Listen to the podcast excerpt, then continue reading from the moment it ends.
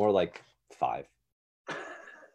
As we come to this explication of the word, I ask this question What does Nicodemus want coming to Jesus in the dark like this? By day, he's a Pharisee. He's got all the power. He's like clergy, but back in the 1950s when we actually were in control of things.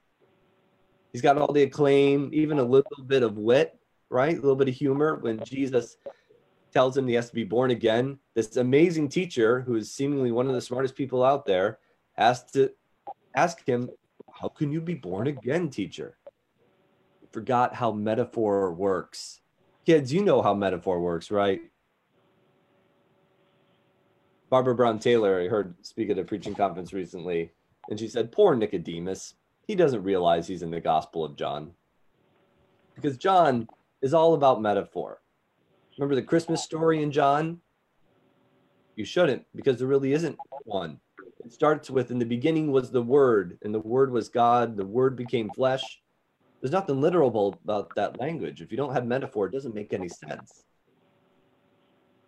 later in the Gospel of John, Jesus says, I'm the vine, you are the branches, right? I am the way, the truth, and the life. Literally, metaphorically. But Jesus says he is the way, and Nicodemus clearly comes in the darkness. Remember, we are doing the sermon series on Stand By Me, and today we're being reminded that Jesus stands by us in the dark. So in the darkest darkness, Nicodemus comes trying to follow this way of Jesus, but he's got some baggage. And so do we.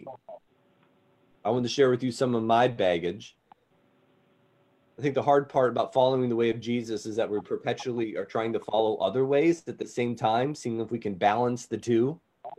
Personally, I have an addiction to the way of the Mac, the way of the Apple. Does anybody else have this addiction. I'm sorry, my folks here on the call who work for Microsoft. But it's one of my personal addictions. And I'm personally addicted to the Mac Rumors, which is one of these websites where they're always sniffing out the latest analyst news and rumors about Mac products. So literally, they're chasing people who work on the factories in China, trying to find out what is the next thing. And you start to analyze myself. I'm like, oh, it's because I think in some deep part of my brain that if I just have the latest Apple product, that somehow that's going to unlock my creativity and my productivity and whatever ivities I didn't even know about yet that Apple knows that somehow I need to find. Right? So the narrative I'm telling myself is that the way of Apple leads to life. Silly me. Silly Nicodemus.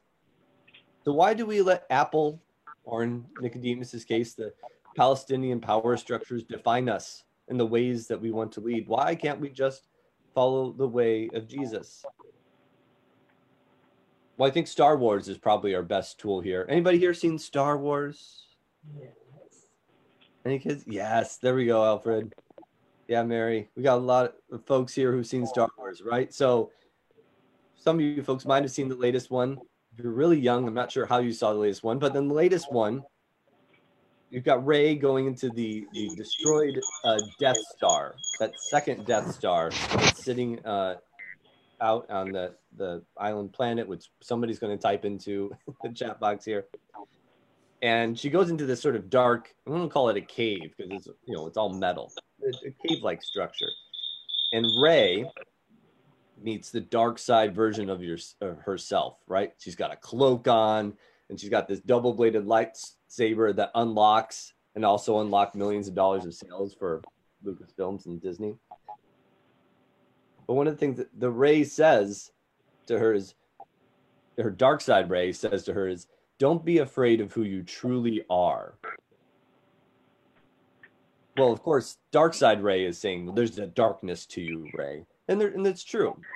There is a darkness to all of us. There is a sinfulness. There is a anxiety we're all having because of the chaos of the coronavirus and what should we do and maybe we should stock up on pasta and we're all adding to it in our own little way.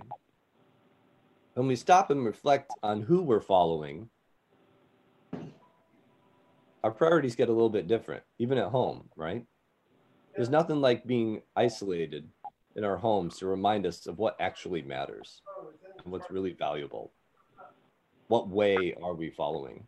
Oh, Luckily, we have this this chance is forced upon us walking into the darkness of this time to actually notice what we've been doing with our time and our money and what we've been thinking about.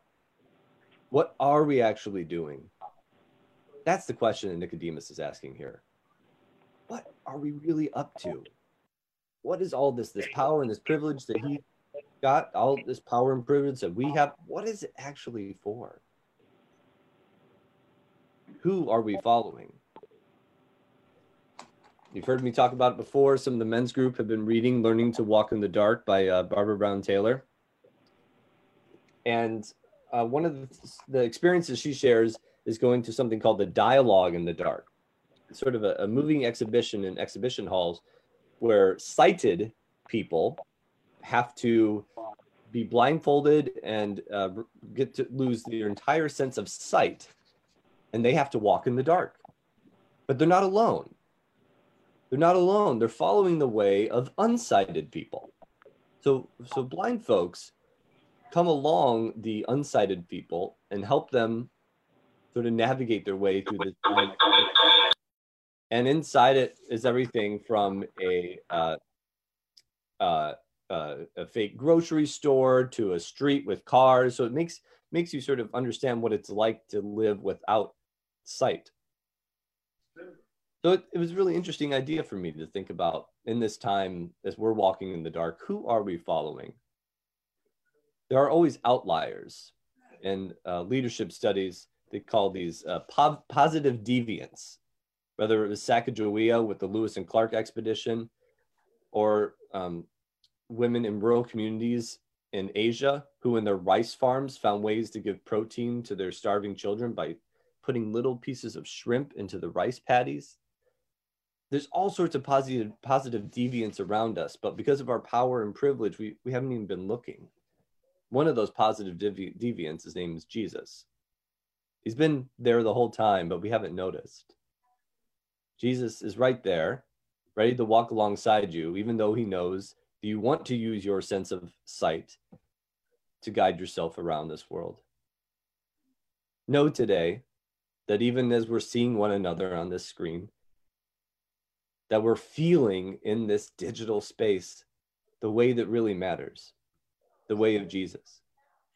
I'm wondering if any of you are willing to uh, to unmute your microphones and share your thoughts about this, and more importantly, where have you seen God in the dark? Nicodemus, who knows how he got to Jesus, right? He had to find him in the dark. Did he wake him up out of bed? we don't know. Uh, where have you seen God in the darkness, literal or or figurative? Is anybody willing to share?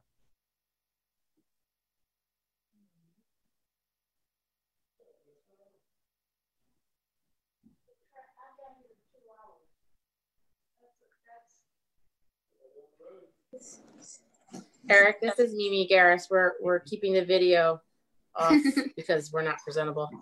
Um, I always talk about the close friends about the night that our daughter was born because there was so much uncertainty in those first hours. She was born shortly after midnight and whisked off to the NICU. And there was a lot of confusion and fear and grief kind of swirling in the room. And I was awake. Ed, Ed was finally asleep. And I, I literally felt a tangible physical presence of a watch, like a watchman. Mm. And I felt that voice inside me saying, I'm, I know you're angry I know you're hurting, but rest because I'm keeping watch. And I, it really was like, a, I mean, it could have been the medications I was on, but I did honestly feel a tangible physical presence of God despite my negative emotions at the moment and, and my anger towards him. I felt like I wasn't alone. And it was enough to kind of get me to the next sunrise.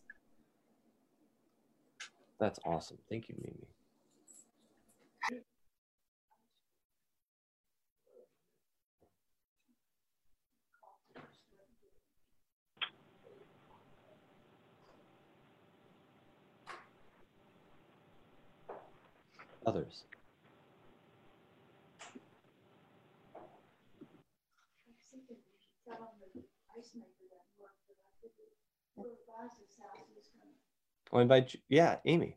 So Abby was just saying um, that she's appreciative of the leadership that decided to close schools, not just because she doesn't want to go to mm-hmm. school, um, but to keep all of us safe.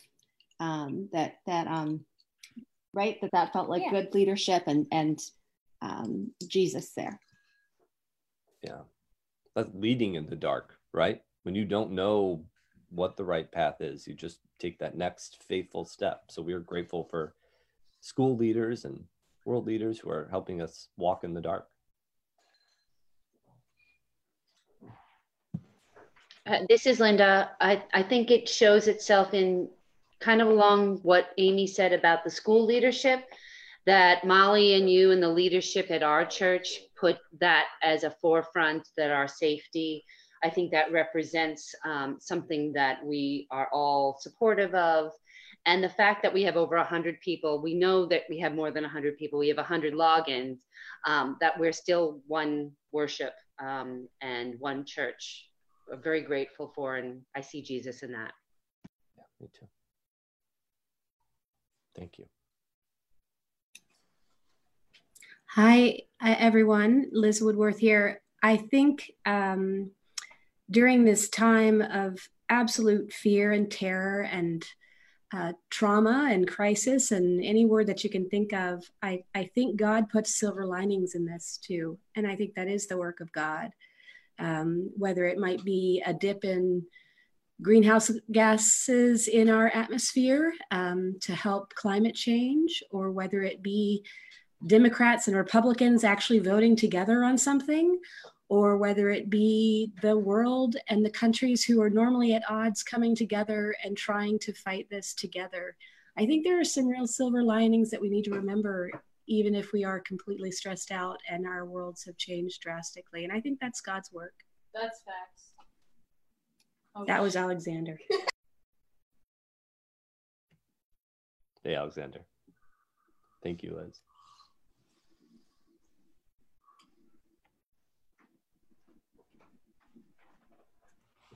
Friends, I pray in this time you know that you are not alone. You know that God walks with you. And I hope you feel that truth that Nicodemus had discovered the hard way, that some of us are discovering the hard way that not just when you walk in the dark, but especially when you enter the darkness, Jesus walks with you. Thanks be to God and amen.